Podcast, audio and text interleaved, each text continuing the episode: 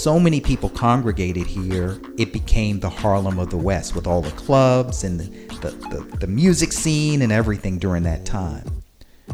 And it was important because we tried to recreate that to a certain degree that night, and I feel like it was successful. That was artist William Rhodes.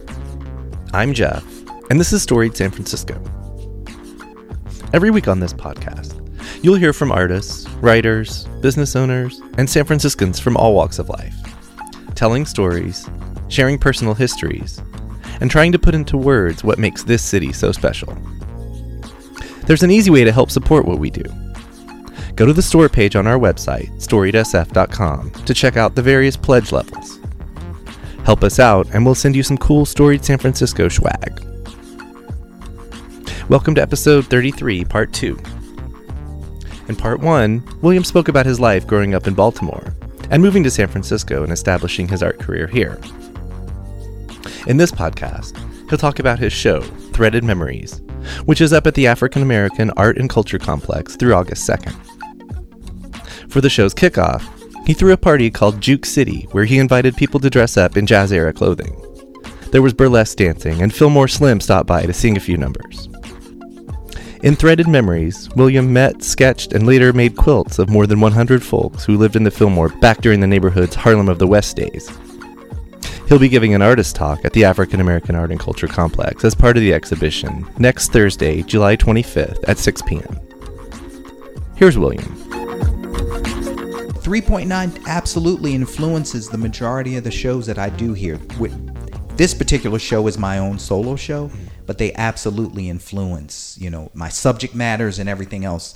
You know, really, I, I give them credit for that influence. How many folks are involved in this, in the organization? Originally, we had up to 30, but because of, like we talk about the numbers, 3.9, we're maybe 22 because many of us, uh, you know, had to leave because of the cost and various reasons. You know, we're pushed out of the city. Yeah, but there's still a couple couple dozen people Yeah. left in the collective. Yeah. Well, I'll start off to, so this makes sense. So, my actual art exhibition, which is at the African American Art and Culture Complex, uh, 762 Fulton Street, um, that show is called Threaded Memories. But there's a connection, which is Juke City, Harlem of the West. That was the actual party aspect of it. And I want to be very clear, you know, they're both tied together, but that party was a huge part of the show, the opening night. Um, it was really special to me because number one, um, I was able to get several buses to bring in seniors from various senior citizens' homes in the area. When you go to the show, you're going to see um, a series of quilts, and I, and this is the threaded memories part of the show. And these quilts um, have portraits of various seniors. There were 101 seniors that took place. They ranged in age from 103 to your early 60s.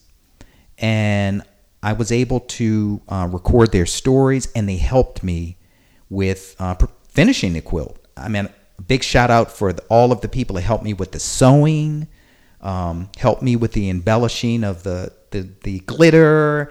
I mean, they really stepped up and helped me with all of that. So they actually were a part of it.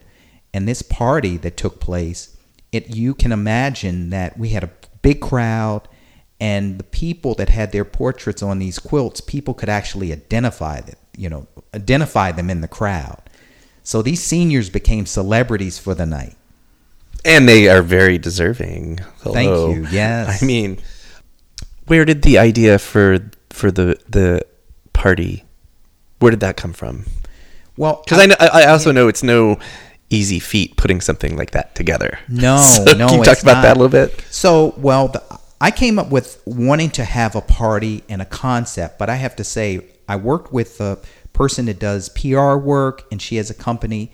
Her name is Rebecca Williams, and she um, really helped me solidify that, and she helped me with the name and everything else. So I have to give her credit. All right. Shout out to Rebecca. Yes. So um, that's really where that idea came from. But the Harlem of the West was always really important because San Francisco, um, the Fillmore community, the black community at that time, was known as the Harlem of the West.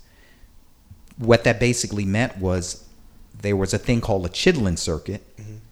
African Americans, you know, during the 20s, 30s, 40s, and 50s, they couldn't perform everywhere.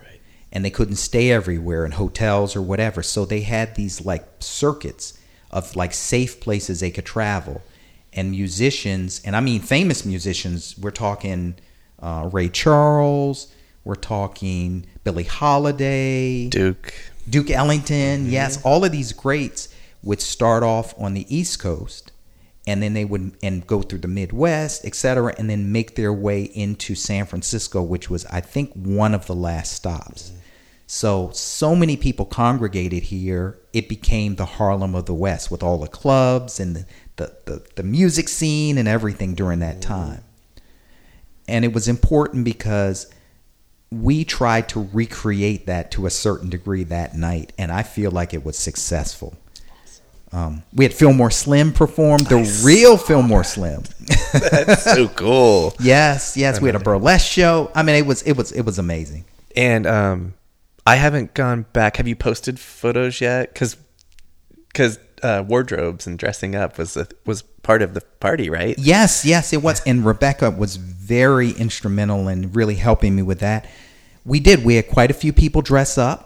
We wanted more. I'm telling you now. we, we had people come in with the Warriors uh, outfits because that was the same night, the game.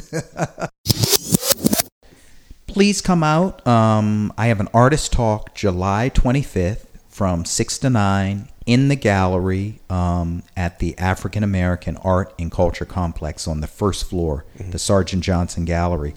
Please come out. I'm going to try to get some more of the seniors to be there so you can hear me talk, but better than that, you can ask them questions. People that were actually a part of the Harlem of the West, that witness, you know, help make it, help shape it. They're going to hopefully be in the audience as well. So you can ask them all of the stories too. Cool. So be there, come. I'd love to see you that Yeah. night. I'm just curious. Any folks that you've worked with, uh, are they in that the book Harlem of the West? Do you know, that you know of?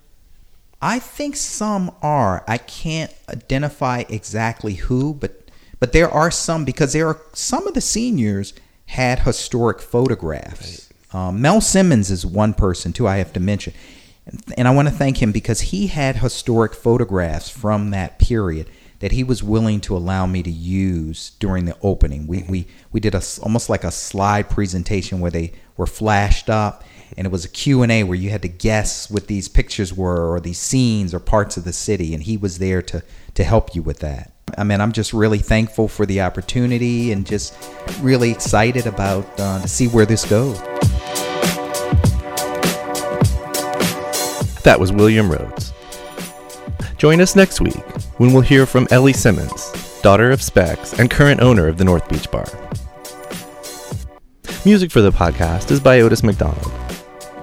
Film photography is by Michelle Kilfeather. Please follow us on Facebook, Twitter, and Instagram to learn about some of the stuff we do besides the podcast.